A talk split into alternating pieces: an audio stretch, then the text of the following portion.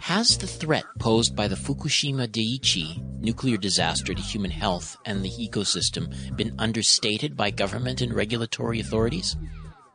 What are the prospects of another Fukushima-type disaster taking place with plants in the United States and elsewhere? Portland-based Earth activist Mimi German of Radcast will join us to discuss these and other questions related to humanity's Faustian pact with nuclear power. And what is the evidence that clandestine programs to control the weather are not only being contemplated, but have been in effect since the nineteen forties?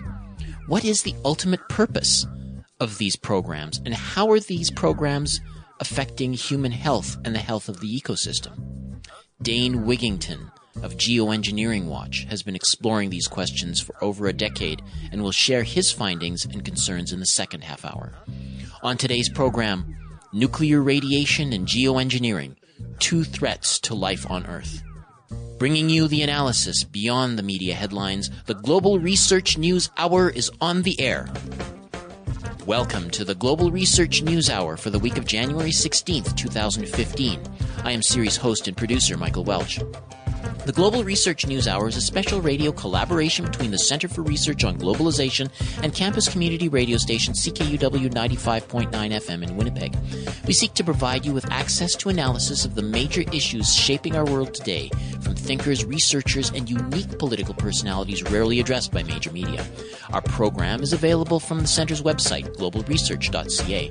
We can also now be heard on the Progressive Radio Network at p r n dot f m. We'll begin our show with news notes, a sampling of articles from the Global Research News site.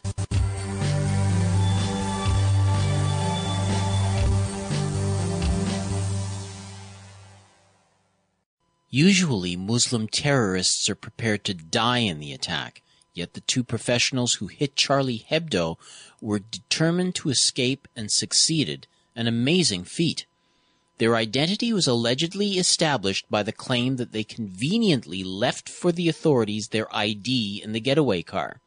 Such a mistake is inconsistent with the professionalism of the attack and reminds me of the undamaged passport found miraculously among the ruins of the two W T C towers that served to establish the identity of the alleged nine eleven hijackers. It is a plausible inference that the I D left behind in the getaway car was the I D of the two Koachi brothers, convenient patsies, later killed by police and from whom we will never hear anything, and not the I D of the professionals who attacked Charlie Hebdo. An important fact that supports this inference is the report that the third suspect in the attack, Hamid Murad, the alleged driver of the getaway car, when seeing his name circulating on social media as a suspect, realized the danger he was in and quickly turned himself into the police for protection against being murdered by security forces as a terrorist. That comes from the article, The Charlie Hebdo Attack, Characteristics of a False Flag Operation, by Doctor Paul Craig Roberts, posted January fourteenth, originally posted at paul craig roberts dot org. Without question, the most censored news story of two thousand fourteen, as determined by this test, a test that I have been co- constantly carrying out ever since the May second massacre that the new Ukrainian government perpetrated in Odessa, is precisely the Ukrainian news story. It's the winner of my contest. This ongoing news story started with the February twenty-second coup, then included the May second massacre, which led to Donbass's secession from Ukraine, and it finally is continuing with this ethnic cleansing of Donbass. The purpose of the May second massacre was, in fact, to terrify the pro-Russians in Ukraine's southeast, especially in Donbass, the most mo- pro-Russian area, so as to precipitate the secession of Donbass, so that there would then be an excuse for the Ukrainian government to bomb it, and so to get rid of the residents there, whose overwhelming votes had clearly made Yanukovych Ukraine's president. The Obama administration's game plan is to keep the land and to kill the people who are living on it. This sequence of events has been major news, and it's been thoroughly suppressed in the U S. That comes from the article, "The Most Censored News Story of two thousand fourteen Was What?" by Eric Zeus, posted January fourteenth. Vladimir Putin ordered the Russian state energy giant Gazprom to cut supplies to and through Ukraine amid accusations, according to the Daily Mail, that its neighbor has been siphoning off and stealing Russian gas. Due to these transit risks for European consumers in the territory of Ukraine, quote unquote, Gazprom cut gas exports to Europe by sixty percent, plunging the continent into an energy crisis within hours. Perhaps explaining the explosion higher in natural gas prices and oil today, gas companies in Ukraine confirmed that Russia had cut off supply, and six countries reported a complete shut-off of Russian gas. The E U raged that the sudden cutoff to some of its member countries was, quote-unquote, completely unacceptable. But Gazprom C E O Alexei Miller later added that Russia plans to shift all its natural gas flows crossing Ukraine to a route via Turkey, and Russian Energy Minister Alexander Novak stated unequivocally, quote-unquote, "the decision has been made." As Bloomberg goes on to note, Gazprom has reduced deliveries via Ukraine after price and debt disputes with the neighboring country that twice in the past decade disrupted supplies to the E U during freezing weather. That's from the article, "E U Energy Crisis. Russia Cuts Off Gas Supplies Through Ukraine to Six European Countries," by Tyler Durden, posted January fifteenth, originally appearing at Zero Hedge. These are just a few of the featured articles appearing last week on the Global Research website. Regular visitors to the site are encouraged to send monetary contributions by fax, mail, or online. Just go to global research dot c a and click Donate on the menu bar.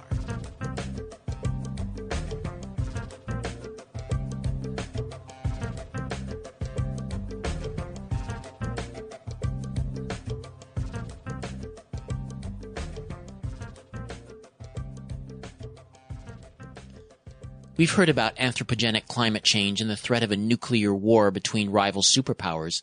The Global Research News Hour is focusing this week on lesser-known human-generated threats to the welfare of the human and other species. Nuclear radiation from nuclear facilities around the world, and geoengineering, or attempts to manipulate the weather. We'll start our discussion by talking about the nuclear question. The nearly four-year-old Fukushima Daiichi nuclear disaster, which resulted in the dispersal of radioactive particles into the ocean and atmosphere, is an ongoing crisis, even though the impacts have been understated by governments and media. Radcast is a citizen monitoring system that's regularly been recording radiation levels worldwide in the wake of the Fukushima Dai- Daiichi disaster, and its findings seem to be at odds with a lot of what we're being told by government authorities about the risks posed by the Fukushima Daiichi disaster. Mimi German is a citizen activist, an earth activist, and a major mover and shaker behind Radcast. Uh, she joins us now by telephone from Portland, Oregon, where she's based. She's here to acquaint us with the risks posed not only by the Fukushima Daiichi disaster, but by the nuclear industry at large. So, Mimi German, welcome to the Global Research News Hour. Thank you so much for having me on. Um, yeah, this is a really big topic, and it's one that um, it's one that doesn't get talked about often enough in the environmental movement. And I've been trying as well to get environmental leaders to talk about this more, because leaving this out is the elephant in the room. You can't not talk about this and talk about, you know, trying to do something for the environment. So yeah, I'm I'm all yours. Okay. Now, I, I just first of all wanted to uh, just open up the discussion. There was a paper published last month in the Proceedings of the National Academy of Sciences, and it includes a uh, the, the paper author is a uh, Canadian researcher. This was uh, published by the Fisheries and Oceans Canada. And it, it says from that uh, government website, the first and only systematic study of its kind validating ocean circulation models while tracking the eastward movement of radioactive isotopes. And, and it says that since the Fukushima incident, radiation levels off the B C coast have increased to about two becquerels uh, per cubic meter, and it's expected to peak in two thousand fifteen to sixteen at about five becquerels per cubic meter of water. To put that in perspective, Canada's standard for cesium one thirty-seven in drinking water is ten thousand becquerels per cubic meter, meaning that the increase in cesium one thirty-seven in the Canadian Pacific waters do not represent a threat to human or animal health. Um, so I, I guess I'm kind of curious to get your reaction to that uh, you know, apparently that apparent good news from this uh, body. Yeah, it's not good news at all. What they're saying is that they have found um, cesium in the water. And, you know, I have to say that we've had cesium in our oceans, one thirty-seven in our oceans from bomb testing, and we're still seeing that. And what we're looking for specifically from Fukushima is one thirty-four, uh, cesium one thirty-four. And One one of the things that we have to understand is how uh, um, isotopes work. When they're in the ocean and fish are swimming in the ocean, fish ingest those particles. And we never know what fish, unless we've actually tested that fish, um, if that's been the case or not. But you have to assume, you have to assume that because the home of fish is in the ocean, that fish are getting affected from um, the radionuclides that have been put out, both from the bomb testing in the sixties and from Fukushima. So any amount of radionuclides, of cesium in the water is going to affect the fish. And when we eat the fish, we get affected. So they can, they can give us any low number they want and pretend that because it's lower than the standards in Canada, your standards, or here, the E P A standards in the United States, then everything is okay. It's not okay, because once you eat these isotopes, these radioactive isotopes, they go into your body and they lodge in certain places depending on what they are. And in this case for cesium, it it ends up giving you any form of um, you know, heart damage, tissue damage, anything like this. And when I say damage, it goes all the way to giving you cancer. So just because in the area of water that they've located radioisotopes, it's low there, it doesn't mean it's low everywhere. And just because it's low, it doesn't mean that it isn't harmful. What we know over decades of study from scientists is that even low amounts of um, radioactive particles are dangerous and can cause cancer and can kill you. We can never say about low doses that they cannot kill you. And because of that, we have to understand what is coming at us from the nuclear industry. And what's coming at us is, on one hand, a P R campaign that is funded by billions of dollars, and to keep telling us that things are low and comparing them to these astronomically high figures so that we see how low they are, and all the while pretending that we're fine, and we're not fine, and we're not going to be fine, and people are already dying of this, and they've been dying of this, and this is this is what's perpetuated. And all life in the ocean that is affected by this is going to be dying from this and is dying from this. All, so, all life. If... If you are a plant, and let's take seaweed. Seaweed can't continue to, you know, be, I, I suppose that, let me start this again. If a plant form in the ocean is affected by cesium, and you eat that cesium, we are then affected.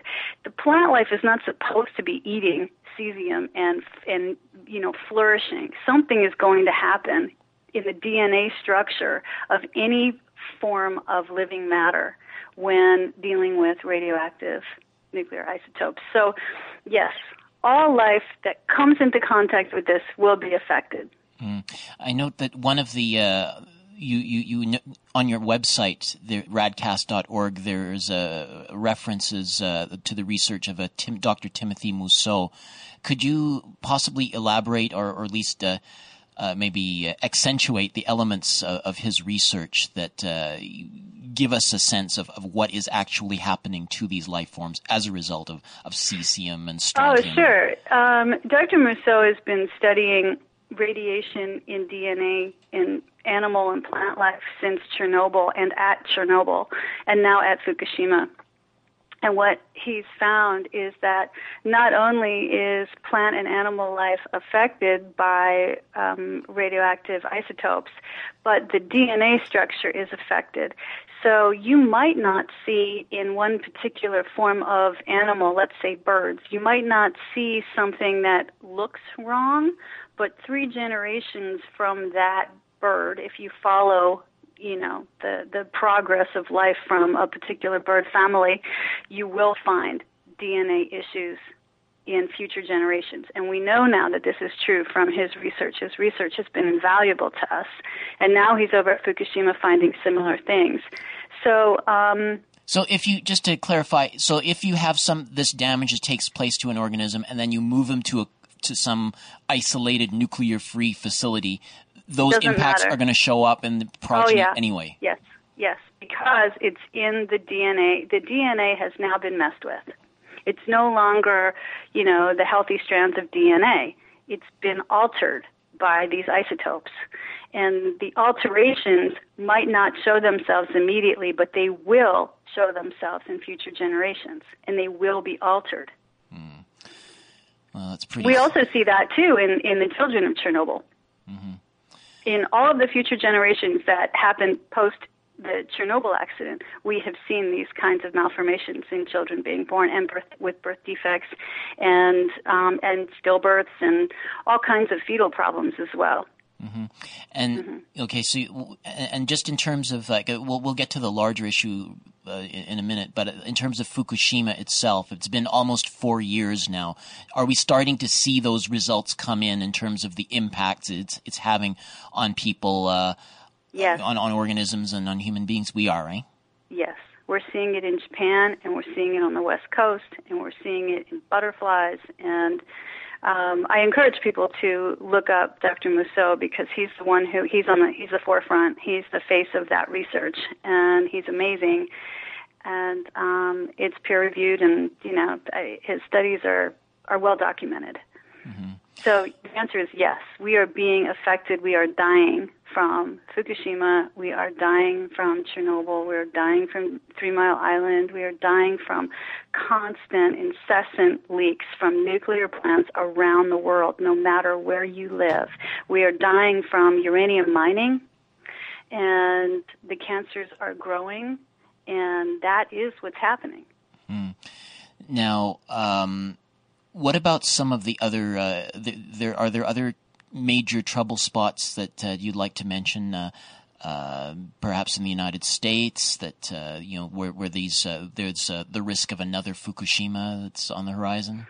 We have the risk of another Fukushima at any given nuclear power plant that's past its prime, which is all of them in the United States. So we shouldn't get um, – I caution everybody – to use language that makes it seem as though some nuclear plants are more safe than another, because that's part of the P R campaign. There's nothing true about it. There's nothing true from going backwards from the prevention of a uh, nuclear accident at any of these nuclear plants. Um, the nuclear accidents that we've seen have been human-caused. Uh, some of the things that are happening now that we're seeing just recently. We're seeing freezing pipes in nuclear power plants now that our climate change is what it is.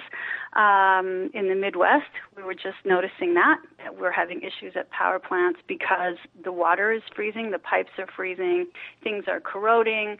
Sometimes things get too hot, you know. Sometimes there's floods. Sometimes there's droughts. Any of these things affects a nuclear power plant, and there's nothing that any of us can do about that except for one, and that is to band together and shut down every nuclear power plant that is out there, that is near us, that is far from us, anywhere. It's really, that's the only thing that can be done to help alleviate that particular problem, which is meltdown. The, the next issue that we have is what to do with the waste, and that that is an issue unto itself. This is something that's going to be here far beyond um, human human existence on our planet. The mm. waste will survive us. Yeah, and I I know that uh, I know, for example, that there's a, a major uh, concern with the you know, like one, one major red flag I would say would be uh, one that you mentioned on the site, uh, Diablo Canyon. Mm-hmm. You do want to talk about how that uh, the specific uh, risks, uh, the clear and present danger threat that uh, coming from that uh, reactor to the nearby community?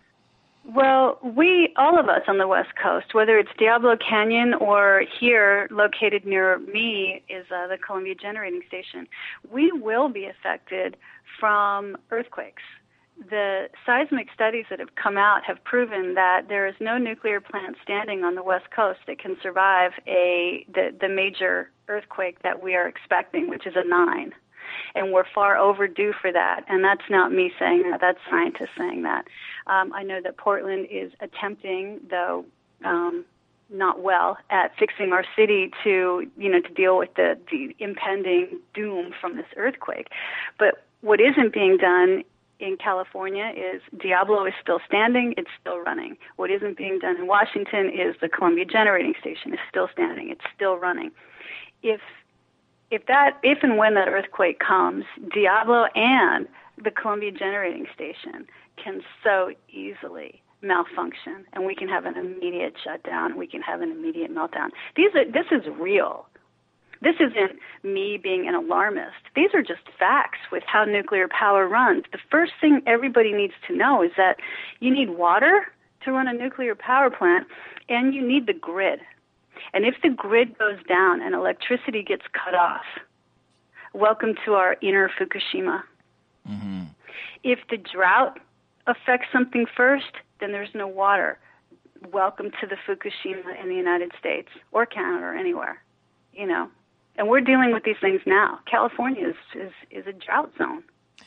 Mimi. And it's sitting, and Diablo Canyon is sitting on an earthquake, you know, on, on the fault line. So, you know, and Columbia Generating Station is sitting on twelve fault lines. It's crazy. It is insanity to have these things up and running.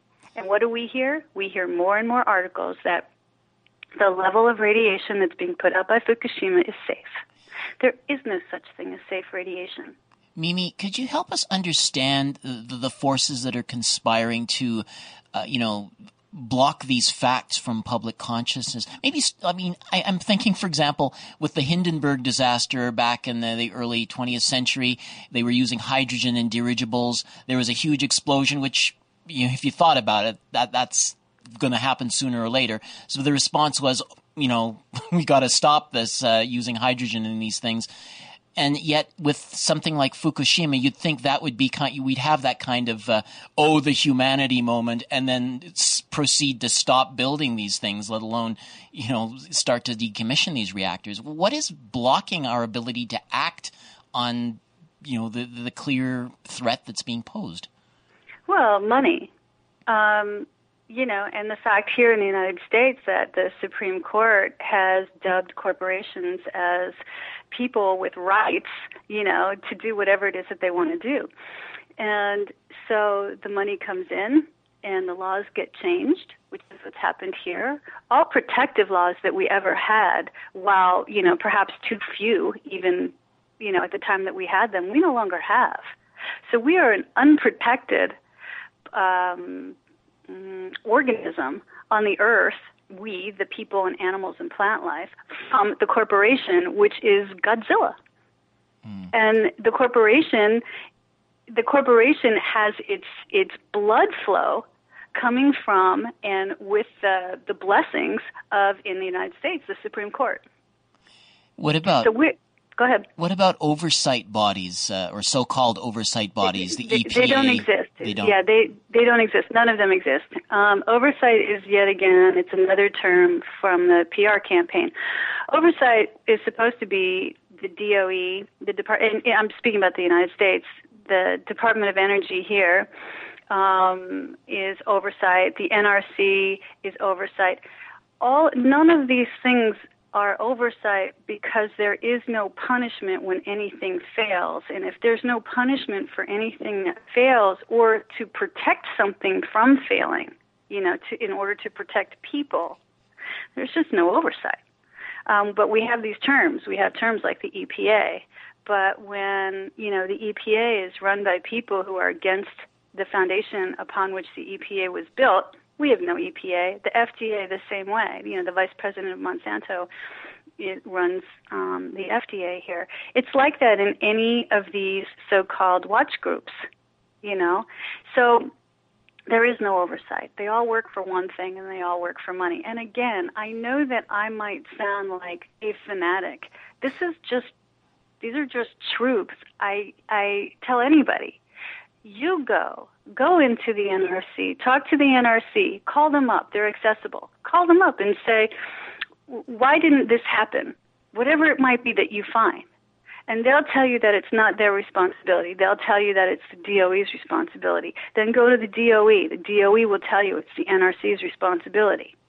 You know? And it goes on like this, no matter where you go. And I've done the calls, and many many of the people in the anti-nuke movement have also done these calls. So we, we know this. Mm-hmm. So we are, really, we are an organism. We, the living, the the those with minds and souls and a desire to have a planet that is healthy and one that can make us healthy and thrive, we are aware that the reason that we are now riding in what we call now the sixth extinction is because we are run by greed, we're run by money, and we are run by the corporation. And because these are laws, there's nothing that we can do about it anymore except ride this out. So while we're here, you know, and while we're having these discussions, and people say, well, what can you do about it? Well, you can't do anything about the long run, but what you can do in the short run is try to shut down a nuclear plant near you, because at least that way, maybe you or your children or your children's children won't have to deal with, you know, a meltdown. Okay. And, you know, that's really where we're at. We're at a very, very terrible time. And it's it can't get better because no one has listened. Mm. Yeah, so, well, it's a very uh, gloomy prospect, and uh, mm-hmm. but uh, I um, and I kind of wish we had a little bit more time to chat. I, is there maybe a, a sort of like a, if people want more information in terms of taking action, or uh, or or just to satisfy their own understanding so they can orient themselves? Um, your website? Well, or? yeah, yeah, for sure. There's a lot of different sites that are up um, online, primarily Facebook sites. Um, the one that, that we run out here is called No Nukes Northwest, and that's on Facebook, and that deals with our area primarily. Um, Fukushima Response is down in California. You can find that on Facebook.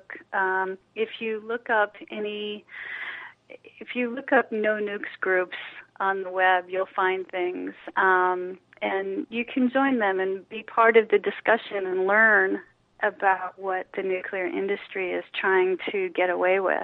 And by the way, I did want to say just before we have to go, um, for folks listening to this and who are interested, if you hear the term small modular reactor, that's where the nuclear industry is, is wanting to head. They're wanting to forget about what they oh, in the cleanup form to nuclear power plants, and they want to just forget that and move right into these things called small modular reactors. They are not safe. They are a death machine. So I'm just giving you the heads up on that. There's lots of research out there. Helen Caldicott has done some articles on S M Rs and thorium, and I encourage you to look her up as well, Doctor Helen Caldicott. Thank you very much for joining us, Mimi. You're welcome. I'm sorry it's such a bummer, but it really is. That's okay. Mimi German is uh, an Earth activist, and uh, she's based in Portland, Oregon. And uh, among the many web- websites she mentioned, she's also with radcast dot org. You're listening to the Global Research News Hour, broadcast out of Winnipeg on campus community radio station C K U W ninety-five point nine F M and on the Progressive Radio Network at P R N dot F M. We are also podcast on the website global research dot c a.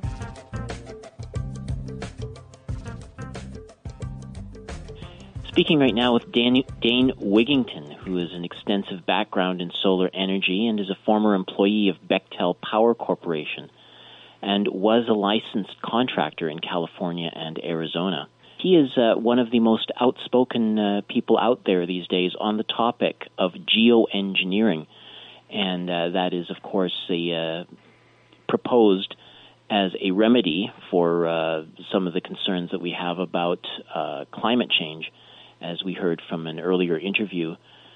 So I'm going to introduce our guest right now. Uh, thank you very much for joining us, Dane Wigington. Thank you, Michael, and thank you for trying to put more light on this issue that, again, as I mentioned to you off air, people would prioritize if they understood the gravity of this issue and the uh, degree to which it's hampering the entire life process of the planet and the planet's life support systems. Maybe just for starters, could you uh, help us understand what got you uh, motivated to focus uh, so much on this specific issue, or what alerted you to the idea that it was even a problem? I'm not an activist. I'm not politically oriented. I've never been involved with any such battle like this. It's not something I wanted to do. But as I uh, completed my home in the Pacific Northwest, expecting to find clean air, a large off-grid home, the grid patterns that would appear over our region on an intermittent basis on some days would block seventy to eighty percent of my solar P V uptake. Clearly something was going on. There was non-commercial uh, directions with uh, some of these large grid patterns of what appeared to be spraying. And I quickly came to the subject of geoengineering, was quite shocked that I had never heard of this issue. This is in about two thousand. This is two thousand one. And it described exactly what I saw: solar obscuration, the blocking of the sun. That's the express goal of solar radiation management, which is part of stratospheric aerosol geoengineering. I looked for the primary elements named in patents. And by the way, there's about one hundred fifty patents that we have posted on our website, geoengineering watch dot org. So there was a lot of data, and the primary elements in those patents I looked for in the precipitation tests, tested at the state lab, found what I did not want to find, primary element aluminum. And Michael, in, in the course of the following five years, the levels of aluminum in our precipitation went from a baseline of seven parts per billion, which is already very high given our remote location surrounded by forest. There's no industry or anything. And in the next five years, we saw levels climb to as much as three thousand four hundred fifty parts per billion, and that's literally highly toxic rain. That's almost a fifty thousand percent increase. So it's it's killing everything here where we're at, uh, changing soil pHs, killing soil microbes. The uh, forest is in sharp decline, and uh, it's just been a battle I never wanted. I never, ever wanted this, but quite simply, when you know every breath you take is laden with this toxic material, and you know that from lab testing, uh, hard not to face this battle. Mm. So, and you, so you, you noticed that increase in aluminum concentration. Uh, that was in your area. Did you start looking at other areas to see uh, if, if there were similar um, results taking place as in your initial inquiries? We did, and in fact, the results were the same. And there's a great variance in the level of metal in various tests because, of course, depending on where you're at underneath what's being dispersed, um, you may or may not get high levels, but we've never had a negative. There's a lot of metal floating around in the air, and we have subsequent peer-reviewed study, one from two thousand ten on one thousand whales from the most remote places on the planet, and they were tested for inorganics at the last minute, and they contained, the report used this exact term, jaw-dropping levels of aluminum in their tissues. So when we look at human health tests, human uh, tests for blood, hair, and urine, on these heavy metals, virtually every subject tested has off-the-chart levels of these metals. And then we look at the what we would expect to see with rise in human respiratory ailment. It's off the charts. And every ailment that we can associate and connect with heavy metals like aluminum, barium, all of them are off the scale. In fact, we have recent study from M I T stating that on the current trajectory, we, we know autism, for example, has gone from one in five thousand in nineteen seventy-five to one in forty-seven today in that thirty-nine year period. And now researchers from M I T, and that's certainly one of the most recognized ins- research institutions on the planet, saying on the current trajectory within ten years, one in two children will have autism. should be headlines everywhere, but it's not, because these programs, the, the power structure is trying desperately to hide for obvious reasons. If the population knew that they were a part of this grand and lethal experiment and their health had been permanently compromised and their environment on which they and their children depend for survival has been damaged beyond repair in any time frame that matters, and not saying this is the only cause, certainly we have too many causes of environmental degradation to even begin to uh, consider on the show, but I believe mathematically it's inarguable that the greatest single all-out assault on the biosphere is global climate engineering. Not the only one. Again, one hundred million tons of carbon in the atmosphere a day is a horrific problem, defoli- forest uh, uh, degradation and so forth. I mean, we, there's too many things to list, but the greatest all-out assault to Earth's overall life support systems, I believe mathematically, is climate engineering. This topic has been very much tainted with that term conspiracy theory, right? Let's go that and, road. And that's uh, so, so, you know, put some facts on the table that, that this is in fact happening. What I would respond to for those who question whether or not this is going on, we have film footage up close at altitude from right behind these aircraft, nozzles visible, turning the spray on and off. That's film of the crime happening, and that proof cannot be disputed. And those who de- those who deny that are simply not willing to face this issue, period. So, and we have people uh, the, the claim that these condens quote condensation trails are normal behind these aircraft, also a lie. All commercial aircraft and all military tankers have high bypass turbofan jet engines. We have a twenty-minute tutorial about that engine on the homepage of geoengineering watch dot org, but that engine is basically a giant fan. eighty-five percent of the air that passes through that engine is non-combusted. By design, that engine is nearly incapable of making a condensation trail, except under the most extreme circumstances. And people's sense of deductive reasoning should kick in when they see a trail turning on and off. It looks like it was cut with a knife. That's not condensation. And people grab at straws also on the metal that's coming down in the rain and think, well, it's all coming from China.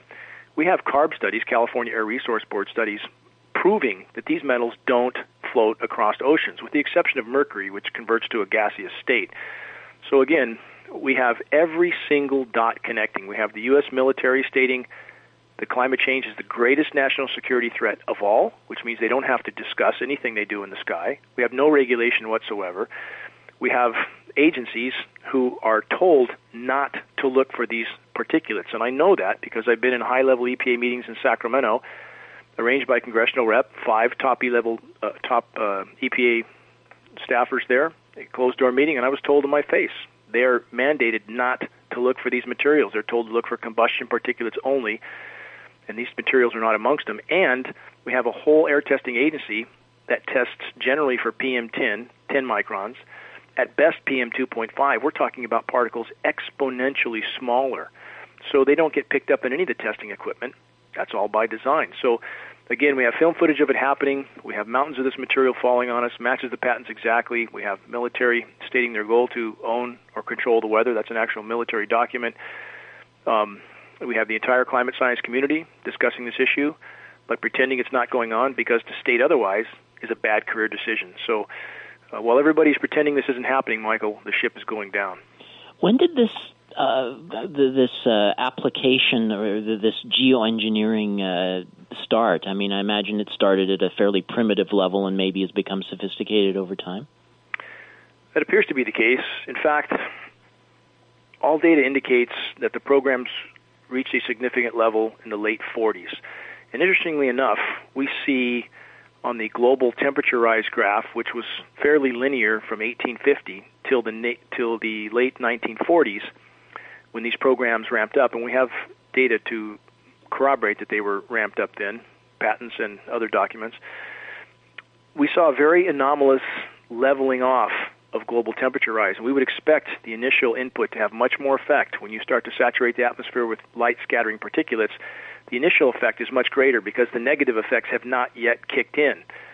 So we saw a leveling off of temperatures from the late forties to about the early seventies, which had a lot of the climate science community scratching their heads. They couldn't figure out what was leveling off those temperatures. And we have reports from, for example, from Stanford on the Arctic haze. Now, the poles is an area where it appears these programs were really uh, centered initially. And Stanford even reported an Arctic haze with metallic particles they could not figure out the source of. So, again, there's there's so many indications of these programs going on. And a document I found on uh, the NASA archive site from nineteen sixty-six, eighty pages long. People can look at this. I don't want anybody to believe what I'm saying. Google nineteen sixty-six government document geoengineering. You'll find it. And it's a presidential document outlining the scope and scale of the programs as of nineteen sixty-six, budgets in the hundreds of millions of dollars, ten major federal agencies involved, about twelve major universities involved. There is so much data here that's being completely ignored, so much. Okay. Is, is it just the U S government that's involved with these uh, the, the activities? No. In fact, uh, there there absolutely appears to be corroboration between even opposing governments. Uh, I also found a photograph from nineteen sixty-eight, uh, a media photograph of the Soviet weather modification scientists touring the U S weather modification facilities at the height of the Cold War. You have China. In fact, you, you probably remember this, Michael. China announced that don't worry about inclement weather over the Olympics. They would make sure there was none. You might perhaps remember those headlines. And China openly announced they were uh, in, highly involved in weather modification. They have, have a Bureau of Weather Modification. In fact, one interesting scenario that people should consider, in two thousand nine, even mainstream media covered this. If, if people go, if search uh, Chinese scientists create artificial snowstorm, the Chinese Bureau of Weather Modification created artificially chemically nucleated snow over Beijing. It did a billion dollars worth of damage on the third go-around, at which time there was a lot of unhappy people, and they went more covert with their programs. But we see what absolutely appears to be massive ice nucleation happening over the continental U S, and anybody who doesn't note that the weather is very different uh, is not paying much attention. I mean, we have temperature swings that are absolutely beyond belief. Uh, one example I'll give you, Amarillo, Texas, last year, May first, twenty thirteen, all-time record high in the ground was almost one hundred degrees. Some reports were one hundred. It snowed the next day. Now, anybody who thinks it's a, a radical fluctuation like that is natural uh, doesn't know much about meteorology, and so we're seeing these kind of extremes. We saw uh, Minneapolis, Minnesota in late December. The nighttime low was almost fifty-five degrees. Media didn't report much on this because now they're simply trying to paint the picture that the, the planet is freezing over and, you know, as if there's no climate damage. They're trying to hide that damage. But almost fifty-five degrees in Minneapolis, and then uh, about five to six days later it was twenty below. That's a seventy-degree fluctuation. I mean, Uh, again, when you chemically nucleate, you can create a, a radically cold layer on the ground, but that layer is very shallow. It's a very shallow layer, and the, and the, the fluctuations in temperature, Michael, I'm sure people are noticing uh, if they're halfway awake. Well, absolutely. Um, although it's more commonly it's uh, explained to us as being related to C O two concentrations. Well, on that note, you know, again, C O two is a problem at this level and increasing at this speed. And I, I'm not a Gore fan, and I'm not a carbon credits fan. Al Gore played exactly the part the power structure wanted him to play. He's a part of the power structure. Carbon credits are a sham. But putting one hundred million tons of C O two in the atmosphere a day is a problem, and it's a much bigger problem with climate engineering that keeps the planet from responding. No, normally, when the C O two increases, you would have much more rainfall. You'd have a stimulation for the boreal forests, so they start to increase their growth. They start to uptake that carbon. Now they can't because the bioavailable metals are toxifying the soils. We have peer-reviewed study on this. We know the effect of bioavailable metal exposure. It causes organisms to stop nutrient uptake, so the trees can't respond from the stimulation of the carbon. They're being poisoned, literally. We know that dispersing these uh, particulates in the atmosphere, Uh, this uh, spraying of the metal particulates, destroys ozone. We have massive northern and some of the southern hemisphere ozone holes now not being disclosed. We have U V B levels. This is this is extremely important. We have U V B levels, and we're metering this with state-of-the-art meters, about a thousand percent higher, ten times higher than we're being told. So it's burning the trees, burning their foliage. When you say U V B, you mean it's, it's a particular frequency of ultraviolet radi- radiation. Correct. If U V B is in the range of three hundred twenty nanometers to two eighty, you have a on the U V scale, you have U V A at the top, about four hundred to three hundred twenty nanometer, U V B three twenty to two eighty, U V C two eighty to one hundred. Below U V C, you have X-ray. So we're not only seeing the full spectrum of U V B that's about one thousand percent higher than we're being told, we're actually picking up U V C on the surface now as well. Not major amounts, but the fact that we're getting any is extremely alarming. We're told U V C stops one hundred thousand feet up in the atmosphere. So the climate engineering is disrupting the hydrological cycle, toxifying our air, soils, and waters, every breath we take, shredding the ozone layer. Again, this can only be described as an all-out assault against life, and it's interesting, the whole climate science community, which is in total denial about the existence of these programs because they know it's a bad career decision to say otherwise, but none of them, although they're all talking about geoengineering and that we need to do it immediately, again, as if it's not going on already, none of them mention, oh, by the way, we all have to breathe what they're spraying. Mm-hmm. I mean, at this point, the, the, the quote-unquote science community is nothing more than paid disinformation people uh, as a whole. I'm not saying there's not exceptions, but I mean, it's alarming right now, the amount of uh, disinformation that's going on from the quote-unquote science community.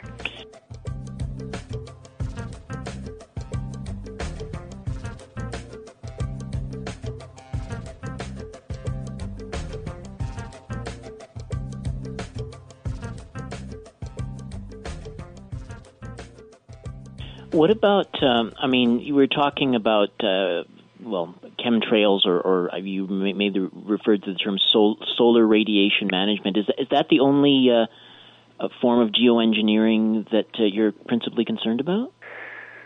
No, there's many aspects to these programs. And again, the, the science terms are imperative to use. That's what gains traction for our cause. The chemtrails term is not a science term, and it's been intentionally marginalized as, quote, conspiracy theory. But we have the ionosphere heaters as well, HAARP. Most people have heard of HAARP, High Frequency Active Auroral Research Program. So we have, that's only one facility. Based in Alaska? Glacona, Alaska, yes. But there's two to three dozen large ground-based facilities around the globe, an unknown number of mobile facilities like S B X radar. People can Google that. It looks like a massive golf ball on an oil derrick. So they can, with the data available even on HAARP, HAARP can transmit three point five billion watts, billion with a B, into the ionosphere, which creates an electrical chain reaction, heats the ionosphere. The data indicates it can heat the ionosphere to fifteen thousand degrees Fahrenheit over areas hundreds of square miles. This can, this creates a bulge in space, in the atmosphere, and this can steer the jet stream. And in fact, we now have jet stream configurations that are historically unprecedented. We have the, quote, ridiculously resilient ridge of high pressure over the west that blocks the jet stream. In fact, we posted data that shows a jet stream moving directly west to east, and when it gets uh, a particular distance off the U S west coast, it looks like it's hitting a wall.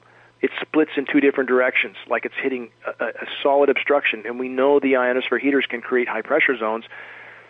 So is that what we're seeing? And, and we have indication that uh, this, the network of these ionosphere heaters are being used to steer the jet stream in almost any configuration they want, just like the polar vortex, which is now uh, the norm, which was uh, a, a giant teardrop that comes down in such a configuration that his, was not seen historically. So why would we not think this is going on? We have an atmosphere that's much more conductive because of the metallic particles, makes the atmosphere more conductive, so makes these signals much more effective. So we're being exposed to the toxic metal spraying particulates, the microwaving signal of the ionosphere heaters. It's it's quite a toxic brew, Michael, and we're seeing the effect uh, in the environment and human health statistics. It's quite horrific. And now we have methane entering the atmosphere, and this is extremely important because methane, there's so much methane in the Arctic alone, there's enough methane mathematically to create a Permian-style mass extinction one hundred times over. That methane is already beginning to release. Climate engineering appears to be worsening that situation, not making it better. So you had two previous uh, interviews uh, on on that topic of, of methane releases. One of them was from uh, Paul Beckwith of the uh, Arctic Methane Emergency Group. And, uh, I mean, the science certainly seemed to be very compelling. The only thing is that uh, uh, Mister Beckwith did seem to be uh, a supporter of, of geoengineering. I was wondering, and they, they gave a press conference during the uh, Lima talks that uh, seemed to, did, I didn't find it got a lot of uh, media attention, but I was wondering what you were thinking uh, when, you, when you see uh, that kind of uh, apparent embrace of uh, geoengineering, as if it's uh, this is something maybe we should do rather than something that's been happening. I'm familiar with the presentation you mentioned, and media is not covering this. They're doing everything they can to hide the methane situation. Uh, Mister Beckwith has been, I followed a lot of his work. He and the A M E group, the Arctic Methane Emergency Group, and Guy McPherson, I know Guy, and they've been the most straightforward with the data on the methane and how grave that situation is. But where they are not being truthful, and I believe they're perhaps being threatened on this note, I don't know. I, I feel this from Guy, and I, in communication I've had with him, you know, he won't speak directly to this issue, but I believe that they are in some manner being threatened. To not admit that the, the climate engineering is going on is just as much denial as those who won't admit to the methane issue. So there's plenty of denial to go around all the way here. And again, with Beckwith, or McPherson, or the A M I G group, I would argue this. If they think that they're putting out information for the common good, and yet they call for climate engineering when we know we have six and a half decades of it, and clearly it's not helping, it's making a bad situation exponentially worse. Uh, we're all sort of caught between a rock and a hard place, from a society that doesn't want to admit there's anything wrong with the climate to a climate science community that says, yes, the climate's damaged and we need to do, we need to, to undertake geoengineering, and the climate science community not admitting to the fact that climate engineering is a total disaster. It can't work. It can't work. The negative effects far outweigh any perceived benefit, and it's making a bad situation worse, not better. Yeah, and, and just uh, as a, a matter of accuracy, uh, I know that Guy McPherson, you mentioned, we did talk to him as well. He is not uh, supportive of geoengineering. Um, well, if Guy, you know, if if Guy uh, mentioned that, then that, you know, I haven't communicated him for a long time. I'm very, very happy to hear that. Very happy to hear that. Okay. Um, yeah. So you're you're talking about like the uh, the, the impacts uh, on on climate, uh, the impacts on uh, trees, impacts on human beings, all these very negative impacts, uh, apparently. Um, are, are there other uh, impacts that uh, you think that we really need to be focused on, just just in terms of the, you know, what the impacts are on, you know, biologically? The ramifications from climate engineering are, are so broad that it's it's truly hard to quantify them. For example, if we look at the the ozone depletion and the effect of the increased U V on plankton. No plankton, no people. That's simple for most to understand. Again, global plankton stock's down now fifty to sixty percent. A lot of reasons for that, but mathematically, a primary reason appears to be the incredibly intense U V B, which kills plankton. So the plankton can't rise to the surface and feed as they normally do, and when we see plankton stocks declining to this degree uniformly around the globe, clearly there's a, a large overlying issue, and um, no ozone layer, no terrestrial life on Earth as well. So um, from that to this, the soil toxification, to the totally disrupted hydrological cycle, again, instead of the boreal forest being a carbon sink, as it should be, and as it would be, especially with increased carbon in the atmosphere, it's now a carbon source. The boreal forests are dying around the globe. I mean, this is a statistical fact. So uh, from every direction, I mean, there's uh, negative and very dire ramifications from climate engineering, but you have a military-industrial complex that is committed to this.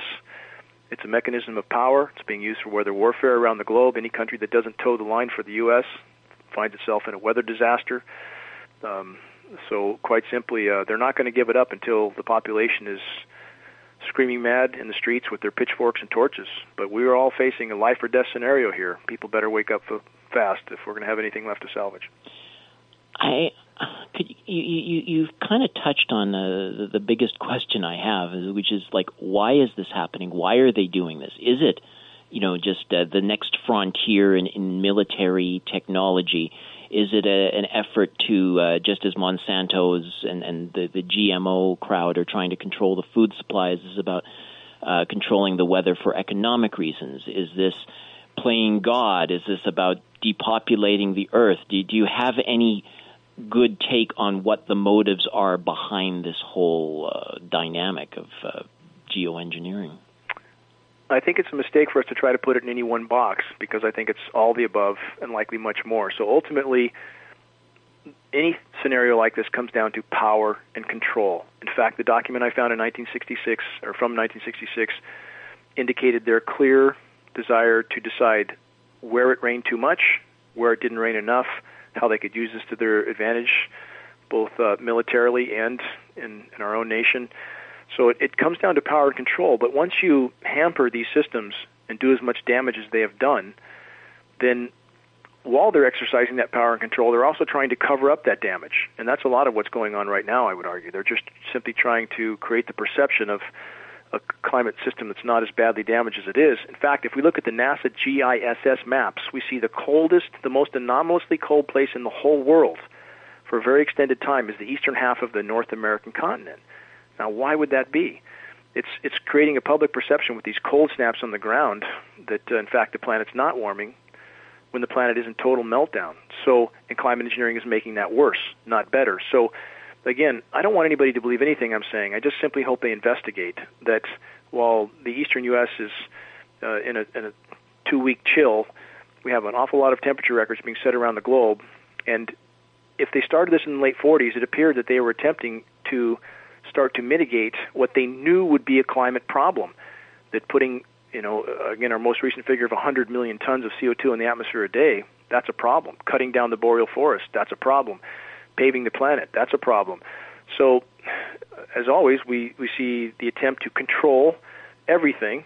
In the military document, Owning the Weather, again, very telling document. People should look that one up. So it's power, control, ultimately, and that involves a lot of different things. Uh, control against other nations that are not conforming to U S policy, if you will. Um, weather derivatives trading, that's another. We have uh, those who run the climate modification are, or have a, a gaming casino on the stock market for where the disasters are going to occur. Um, we have so many different elements being played out, Michael, that uh, people need to investigate it. But it's a very complex situation, a lot of layers to the onion. Well, Dane Wigington, I, I really want to thank you for this uh, very uh, important introduction to this uh, whole um, uh, predicament, uh, dilemma that we face. Uh, Dane Wigington is a uh, the lead researcher with Geoengineering Watch. Uh, his website, geoengineering watch dot org, provides uh, numerous documentation and uh, ongoing uh, presentations and other research, uh, which uh, is a call to arms for the uh, concerns around uh, the one of the greatest threats, if not the greatest threat, uh, facing uh, the planet today. Dane Wigington, thank you, I think, for you, uh, this uh, opportunity to talk to us.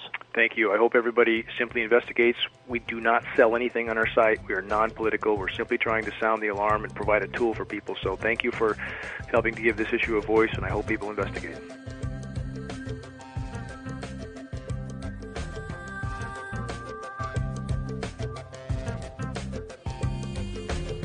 You've been listening to the Global Research News Hour.